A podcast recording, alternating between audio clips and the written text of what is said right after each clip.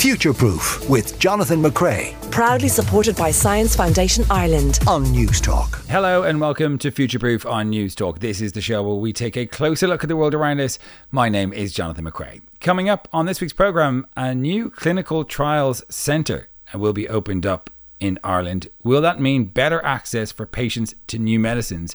And bad data, why humans are not great at numbers and why that can often turn to disaster. If you'd like to get in touch with the programme, you can email us, science at newstalk.com. You can find us on Twitter, we're at Newstalk Science, or you can text us for 30 cent 53106. We get to all of those comments in the podcast. Listen and subscribe for free on the Newstalk app, powered by Go.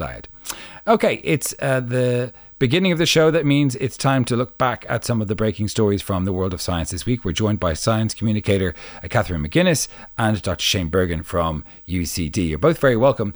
Our first story, Catherine, has to do with hibernation. Yes, so the study here uh, is looking at torpor and hibernation in uh, mice and rodents, other rodents, and then looking at applications for this in the future for use in terms of surgery and also long term space travel and astronauts. So, this is a study in mice um, that researchers have, have been able to induce this uh, experience of, of torpor. What exactly is torpor? What does it do to the body to slow it down? So, torpor is uh, a short term version of hibernation where the body temperature and the heartbeat lowers. And then, by doing this, then the metabolism of the animal lowers as well. Now, we normally see it in animals that are much smaller and don't hibernate for long periods of time, so bats and mice. And what this study did was it used ultrasound waves directed at the hypothalamus preoptic area in the brain, which is the brain part of the brain that, that induces torpor. And it, it actually induced torpor in the mice. And then they repeated the experiments again using rats because rats are not animals that normally hibernate or torpor, and they were able to induce the torpor in the rats as well. So, what we're looking at now is can this be done to humans? Mice and rats are, are induced into this sort of deep sleep, sort of like the, the sort of thing we see when Ripley uh, goes to sleep in, in the alien movies. Like this this long sort of low metabolism not moving very often not using a huge amount of energy uh, just through using ultrasonic waves. Yeah, directed at the part of the brain that would, would or originally have uh, induced torpor in the mice, for instance. that's amazing. Do- so do, do humans have uh, um, uh, an, an ability to undergo torpor like can we do we know if humans even do this Uh, No, at the moment we don't. And the big question is, can it be done? And then can we bring the person back safely? And that, that, that's that's more now. Now the the rats, for instance, um, they were able to um, monitor the body temperature, so they give them bursts of these ultrasound waves to keep them in torpor. Every time te- the body temperature went up a certain amount, they would give them another burst to keep them in torpor, and they were able to keep them in torpor for 24 hours, and then bring them back. And within 90 minutes, the animals were back uh, fully functioning. Now, whether that would be the same for humans, would it would take longer? There's a lot of questions about that. So we're not sure how a human body would react to this, and we're not supposed close enough yet to start experimenting on humans. Wow, that's very cool, though. Um, yeah, because we've talked about hibernation quite a bit on, on the program over the past couple of uh, weeks and months, and uh, and whether or not it'd be possible. Because of course, the applications, as you say, uh, you know, long term space travel is is something that we need to figure out a way how we're we're supposed to do that in an energy efficient way. If we can induce torpor and reduce dependence on water and food and energy, I mean, that would be that would be something else. But there are other medical applications as well, right? Absolutely, uh, for surgeries, for instance, and already uh, in some surgeries we use a hypothermic state. In, for instance, in heart and brain surgeries, and that has significantly increased the uh, recovery rate of the patients. Um, so again, this would have not just a, a space application, but a medical one as well. Very cool. Um, Shane, our second story has to do with creating energy pretty much out of nothing. Absolutely. So, as everyone knows, we have way too much carbon dioxide and we just don't know what to do with it. And uh, so, this is a fantastic study that's published in Nature Energy and it's from Cambridge. And this is a proof of concept, but it's really exciting. What they've done is they've taken carbon dioxide, added water, and then sunlight, and they've turned that into a fuel, a simple alcohol. And that's absolutely incredible. Uh, And uh, people might think, oh, that sounds kind of vaguely familiar because that's sort of what plants do, right? They take uh, sunlight, they take carbon dioxide from the air, and they turn that into sugar, which is uh, a complex carbohydrate, and that's its food. And that's how trees grow. Trees do not grow from the ground, they grow from the air, which is remarkable. And sunlight helps them go. And that's what's going on in this system. And even though it's very, very small scale and it's low efficiency, this is the first time that we've been able to take carbon dioxide, add water, add light, and turn it into a simple fuel. When you burn that fuel, do you release the carbon dioxide? Yeah, you do. So there's there's carbon, there's hydrogen, and there's oxygen in alcohol. And so when you start as chemistry, all chemistry is is making and breaking bonds. So as you as you do this and you take the the complex alcohol right and break it up, chop it up, it's going to turn back into carbon dioxide. So it isn't. Um, it isn't fantastic from that point of view, right? And there are cleaner alternatives uh, out there, but it is um, it is interesting that it's a, as a proof of concept, a way of taking uh, carbon dioxide out of the air. What if we were to turn carbon dioxide in, uh, from the air into something that doesn't have a greenhouse gas effect? What if we could sequester the carbon dioxide from our atmosphere and store it in liquid form? Wouldn't that be fantastic? I guess it would, but uh, um, my my question is, how do we make the liquid? Because of course, energy in, energy out. When we think about systems uh, uh and and basic laws of physics surely a, a, certain amount of energy has to go in to turn this carbon dioxide and sunlight into um, liquid energy. Is that is that the sunlight? Is that the, the source of our energy? So is this a is this a positive system? Exactly. So it sunlight is the energy in, right? So it's it's solar powered.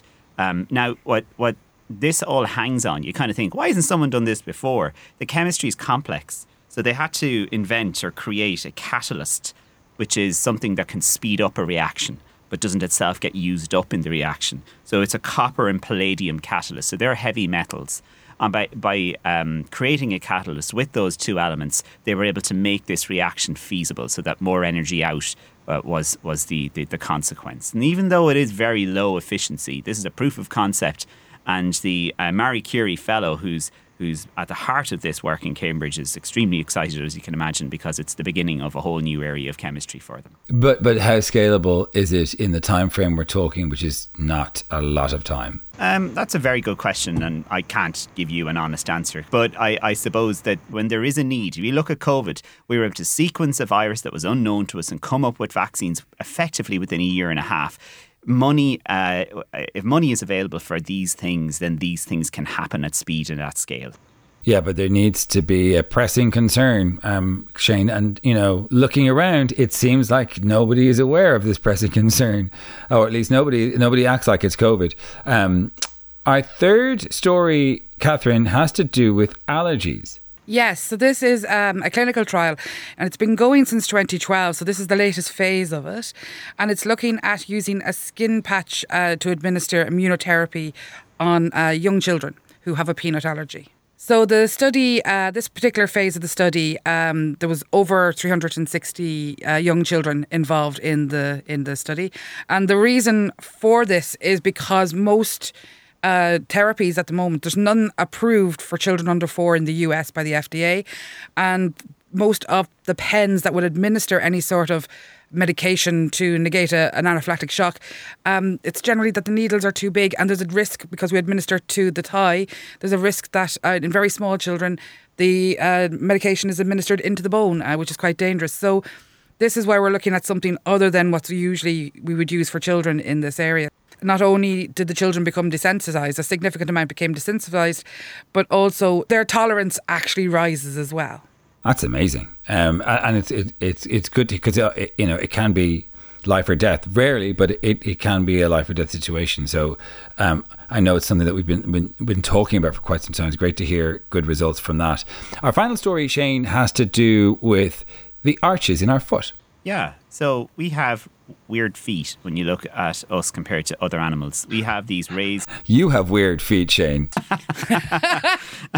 and uh, the medial arch that we all have um, is what sets us apart from the apes. And it's thought that it's crucial to us walking on two legs. The fact that we walk on two legs is kind of sets us apart as well. The arch in your foot gives you the leverage Um, in other words, it, it gets you going when you're walking on two feet, but it's been really unclear, perhaps until now, as to what the mechanism is. In other words, what exactly does the arch do? So, um, what happened in this study, and it's multidisciplinary, they found seven people who had different arch mobility and who were also willing to walk and run while being filmed by an X ray camera. And then the scientists went and looking at the film, which of course could look into uh, the, the bones and muscles within the people's legs and feet, they built models to test the effect of the arch on the adjacent joints. And they expected to find that arch recoil, which is like, you know, you get uh, recoil in a gun, in other words, an arch, which is effectively a way of, of holding tension. And once it's released it flips out and you can you can use that then to drive something else. It was always thought that that arch recoil would help uh, as a rigid lever to kind of propel the body forward. Um, but that's not what they discovered they found that the flexible arch actually repositions the ankle upright for more effective walking and running so it basically steadies up the, the ankle. It puts it in a in a more efficient position so that you can walk and run in a far better way. And one of hum- humanity's greatest physical capacities is our ability to run long distances.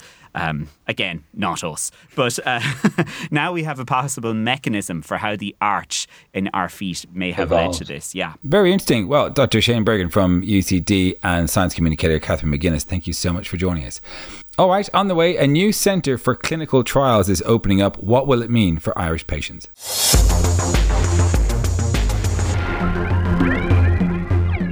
Now, despite a booming medical device sector and the fact that Ireland hosts the European headquarters to 24 out of the top 25 pharma and biotech companies in the world, we do not attract our fair share of clinical trials here in Ireland.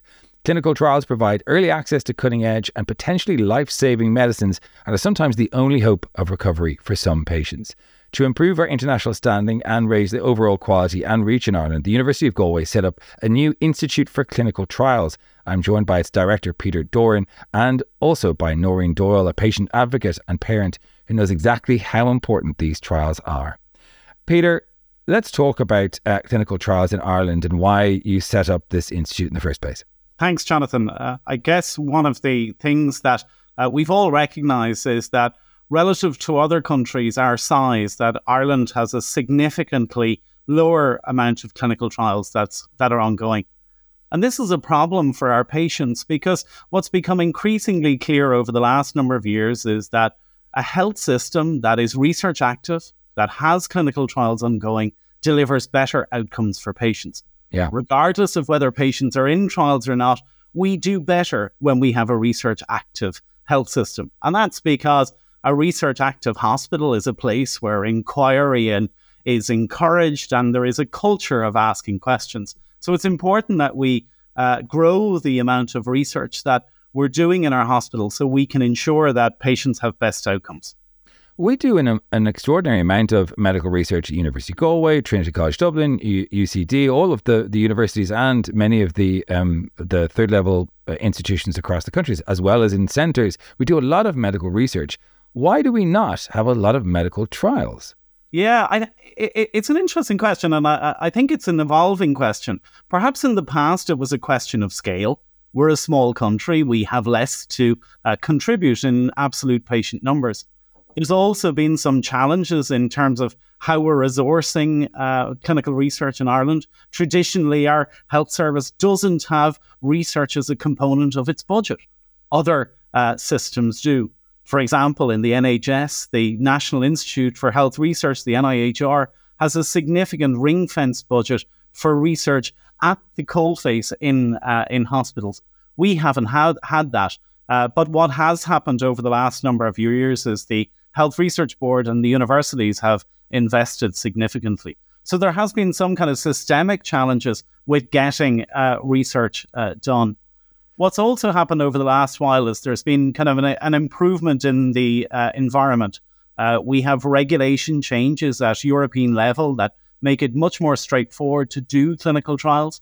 We ha- now have a single unified national research ethics committee system for the conduct of clinical trials. So the environment is improving, and I think we're now in a position where we can have that ambition to bring more trials and more clinical research to our patients.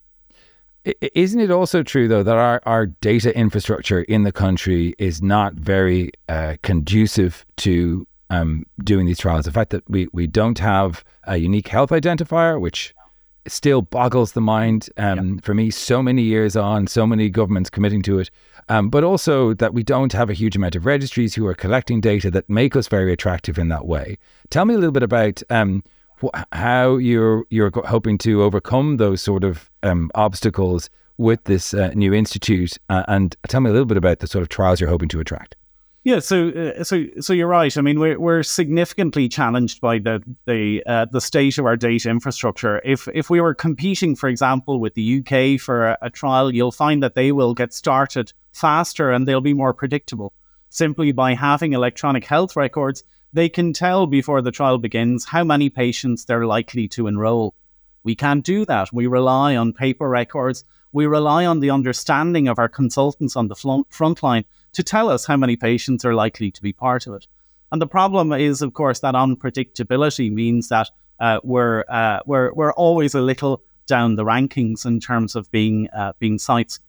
What we're doing to address that, however, is uh, we're putting a, a, more concerted focus on the importance of that interface between the uh, the university and uh, the healthcare system to ensure that we understand the system a bit better, we're working closer with them, and we get the populations.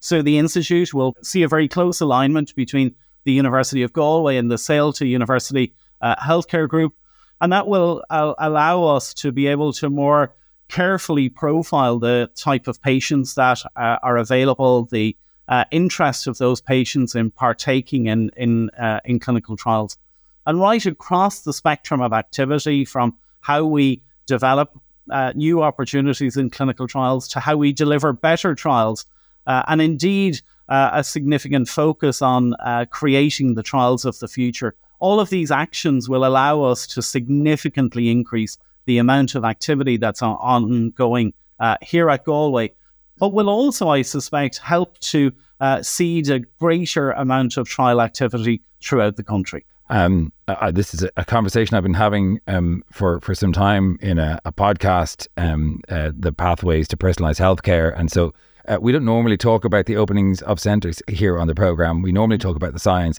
So let's talk a little bit about, about the research. What, what are um, medicines um, looking like in 2023 and beyond? What is the future for clinical trials? What sort of developments are we seeing, and uh, and what will that mean to patients? Yeah, so so so so I think what we're starting to see now in clinical trials is is the use of a whole series of other uh, advances in science to improve how we do our trials. So, for example, now in cancer trials, it's much more likely that patients will be enrolled into trials on the basis of particular genetic markers that they may have in their tumor or other uh, biological uh, markers that make them more amenable or more likely to succeed uh, in uh, with therapy. So we're starting to see a lot more profiling of patients to match them to treatment we're starting to see much more of a, a focus on these, uh, uh, uh as mentioned, biomarker driven trials where we measure things and we treat towards uh, those particular uh, markers. So that's that's a that's a, a particular area of focus uh, here in the University of Galway. Another area that we're significantly focusing on is in medical technologies, partnering with some of the the the major academic groups, but but also the commercial entities to see how we can uh, better use medical devices to, to treat uh, what to date have been uh, intractable uh, conditions. Examples of that being, you know, work that has been re- recently being done on renal nerve denervation in the treatment of of hypertension, providing really significant outcomes for, for our patients. So one of the things that the institute is setting out to do, Jonathan, is to make sure that we up the science in our clinical trials as well uh, both using uh, biological markers, but also this kind of merging of uh, biomedical engineering and clinical trials. There's a lot of, uh, of talk about um, these personalized offerings, particularly in the area of healthcare and genetic therapies and so on. Um, as we get more um, focused on individuals, does that really X10 the potential for radical improvement? I mean, uh, when we talk about these one, these single dose or, or single treatment medicines that have been tailored directly to the patient, are is is the outcome typically worth it for that patient? Uh, it certainly is, and it's worth it from a number of perspectives. We we got to think about this really in two ways. First of all, we're looking at the outcome for the patient, the therapeutic outcome, but we're also looking at the change in toxicity. So, tailoring therapies to individual patients means that they're more likely to respond. So they're not going to have to go through multiple different therapies, but they're also likely to have a more directed uh, treatment effect that results in less less toxicity. So, for example, using immunotherapy drugs in cancer as opposed to cytotoxic chemotherapy has both changed outcomes spectacularly, but has also led to really, really significant uh, improvements in the journey that patients have when it comes to toxicity and side effects and and often these treatments are extremely expensive, uh, and and that is why it's extremely advantageous to be having more clinical trials here in Ireland. Someone who knows uh, what it's like to go through one of these trials is uh, um, patient advocate and uh, mum Noreen Doyle. She is mum to uh, James, Kate,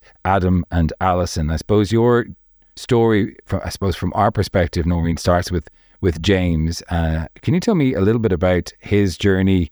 Uh, his diagnosis and his clinical trial, please? Hi, Jonathan. Yes. Um, so, as you said, mother of four. Um, when James James was born in 2004, he on his second birthday in December, he had become relatively unwell. Nothing that any other two year old wouldn't be ailing with snots and sneezes, the usual malarkey. But by January, he had become particularly unwell and um, he was diagnosed with um, ALL, the most common uh, type of childhood leukemia. Um, so his brother Adam was three and a half at the time, and I was actually five months pregnant with my next child. So to say we were knocked sideways is probably an understatement.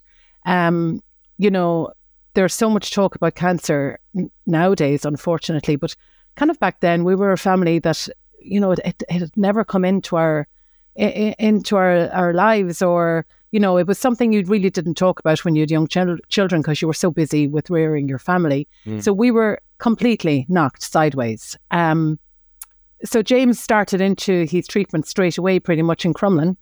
And you know lots of changes have happened in the meantime but back then it was the old hospital.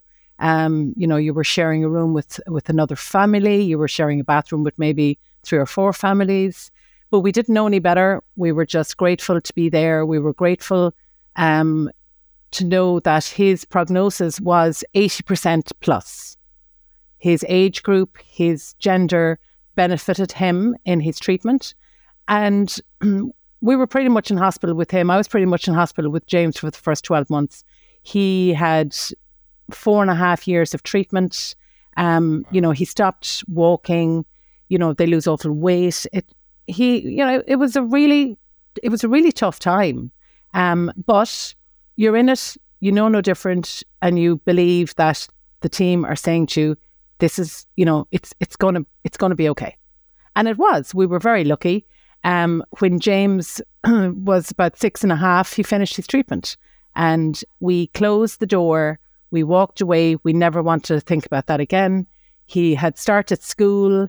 I had had another child in the meantime, so I now had two boys and two girls, and everything was hunky dory, and we continued on our lives until my youngest daughter, Kate, almost exactly 10 years after James was diagnosed, she came home. I brought her, I had to bring her home from school one day. She was six. She was preparing for her first Holy Communion. It was April. Her communion was in May.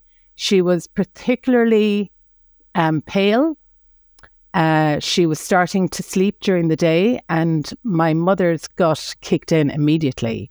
And I brought her to my GP, my friend, whom I had also brought my son to 10 years previous. And she said, You know, lightning never strikes twice. You're, you're hyper alert about this. And of course, why would, why would she not say anything else?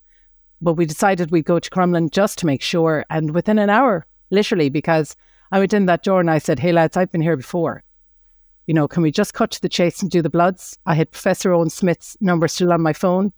and um, he had looked after James, and I text him, and he rang, and once the uh, once the group in A and E heard him on the phone, everything was moved along very rapidly.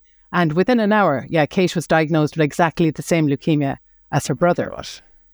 What was that like, Noreen? Like, yeah, like that's awful. Jonathan, No parent should feel that. it, anger is the first thing I can bring to you, right? I was like, this is just, this is awful. This is unfair. And the family. So now I have four, you know, three older ones. We, you know, at that age, life was hectic. My husband and I, we uh, we had only started a second business. We were we uh, we work together in the business, and um, life was going. You know, life was going really okay, and then you're knocked back again, and it just felt it felt unjust. But then the thoughts of what my daughter was going to have to go through based on what the experience had been with James. Now, that was the worst part. You know, you're looking at this beautiful little six year old who's preparing for her first Holy Communion, whom you know, you think the next number of years are going to be just rubbish, especially a girl at that age, you know. But the, what we didn't realize at the time was when James was sick, we entered in, him into a clinical trial, not knowing anything really about what we were doing, only that we were told, you know, you're told, you know, the, the, the treatment, you know, it, it's as good as every, you know, you're, they're going to get the best treatment no matter what. Yeah, But the results might help another family down the line yeah, and it you know it might help the quality of life or it might have exactly what Peter was saying. What we didn't know was that the patient would be his sister 10 years later. So the difference in the 10 years was unbelievable. Um, Kate cruised through her treatment. The period of time, it was halved.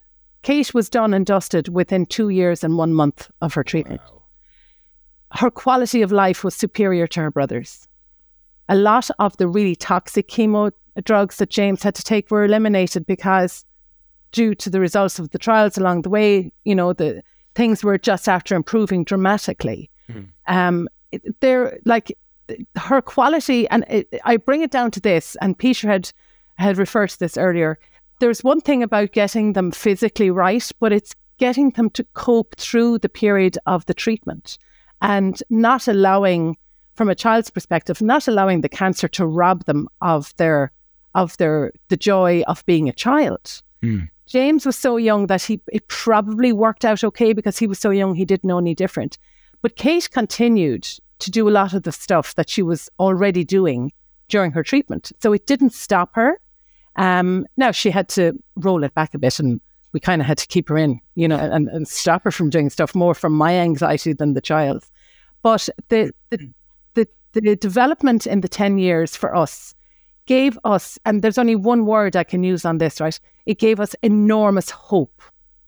Hmm. The minute we discovered that, because my anxiety the minute she was diagnosed was, oh my God, four and a half years, how is she going to be? She's going to be 10 or 11 by the time she's finished. And how is it going to affect her? All of these things rush into your head.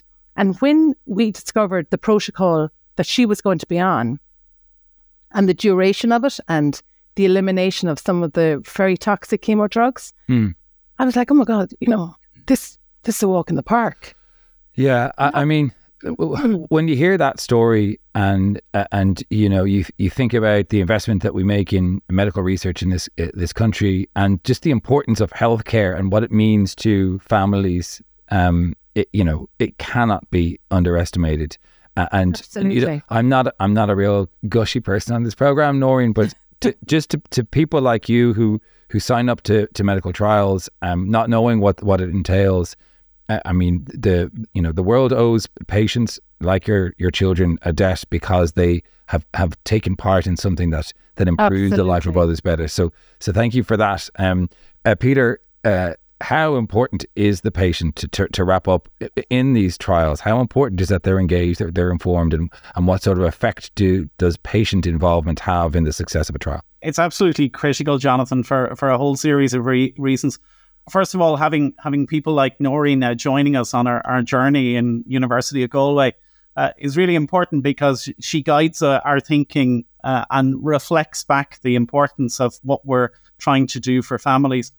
They also uh, give significant input into the design of our trials, into uh, how trials work, how they can be made to fit with patients, because patients need to keep going and keep going with their own lives. And and what they also do, though, in a, in a very important way, in a very tangible way, is they remind us that we still have uh, a lot of work to do.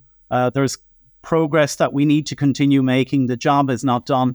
Jonathan, I always use my own example. When when I was 13, uh, my mum was diagnosed with breast cancer, uh, and six months later, she died.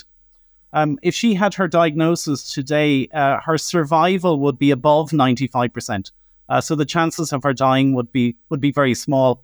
Two years after that, my dad was diagnosed with a brain tumor, uh, and three months later, he died. His outcome would be not much better today. So, in some areas, we've made really significant progress through trials.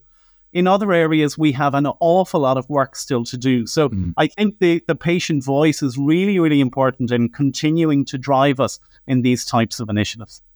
Well, it's it's great to hear um, uh, about the the opening of the institute, and the very best of luck with it. Um, that's Peter Doran, director of the Institute for Clinical Trials, at University of Galway, and uh, patient advocate and parent Noreen Doyle. Noreen and Peter, thanks very much. Thanks, Jonathan. Thanks, Jonathan. Right, it's time to look back at some of your comments from last week, and we spoke to Sara Sabry, who was the first Egyptian astronaut. And someone says, "What are the requirements to make it to space? Qualifications, etc." it, it's very difficult to put a pin on that now. I mean, I think engineering or or science they have to be a strong part of what you do, but it needs to be a lot more than that in terms of attitude. There's psychometric tests and so on. With Sara Sabry, I believe she was a part of a program that was run by Blue Origin that opened up space to more types of people, but she seems like a fantastic candidate uh, regardless, even though she wasn't chosen through the usual channels of the European Space Agency or, or NASA um, vetting process. Uh, and uh, someone says she tr- strikes me as quite a young astronaut. Are they usually not a bit older? She is quite young, and uh, and look, the definition of astronaut here is someone has, who's been to space. This was a suborbital flight, but nonetheless, you go through all the training. You get on a rocket and you go into space. You experience um, weightlessness. You have the overview effect and view the planet from a distance. So, you know, uh, some people would say this is, you know, that's not a, an astronaut proper. I don't know. She seems to me to be made of the right stuff, to coin the phrase. How many women have now been to space versus men? Well, it's not great, but I suppose given the fact that most of the human space flight was that that's happened, you know, by International Space Station was in the, the 70s. It's unsurprising that 564 people have been to space and 65 of them only have been women. That is improving hugely. And I think we see that both in the European Space Agency and in NASA programs, uh, which is exactly the way it should be. Another says, it sounds like we all need to witness the overview effect. Have they ever tried to reproduce it and its effects on Earth? Interesting question. Um, so, this is the idea that if you look at the moon, if you look at the Earth back from you know either the moon or uh, or from suborbital flight you get this sense of the importance and beauty of our planet and it just shifts your perception and your outlook in life apparently. The overview effect is called sarah described it. Trying to reproduce that on earth I don't know. That's an interesting idea. I mean, with VR, I just don't know if you would fully. I think you need to be fully conscious of the experience and for it to be really genuine and authentic. I don't know if recreating a, a simulation of that is really going to work. Certainly, people who have pretended to be on Mars for a year to, you know, see how it has effects on our mental health, they have not had the overview effect by pretending to be in space. So I don't know. I think it would need to be authentic. Right, that's it from us on, on this week's Future Proof. Thanks uh, so much for listening. Thanks to Mairead O'Sullivan, Simon Keane, Steve Daunt, and Hugo da Silva on sound. We'll be back with more in your podcast feed on Tuesday. Have a great bank holiday weekend if you're listening at that time and stay curious.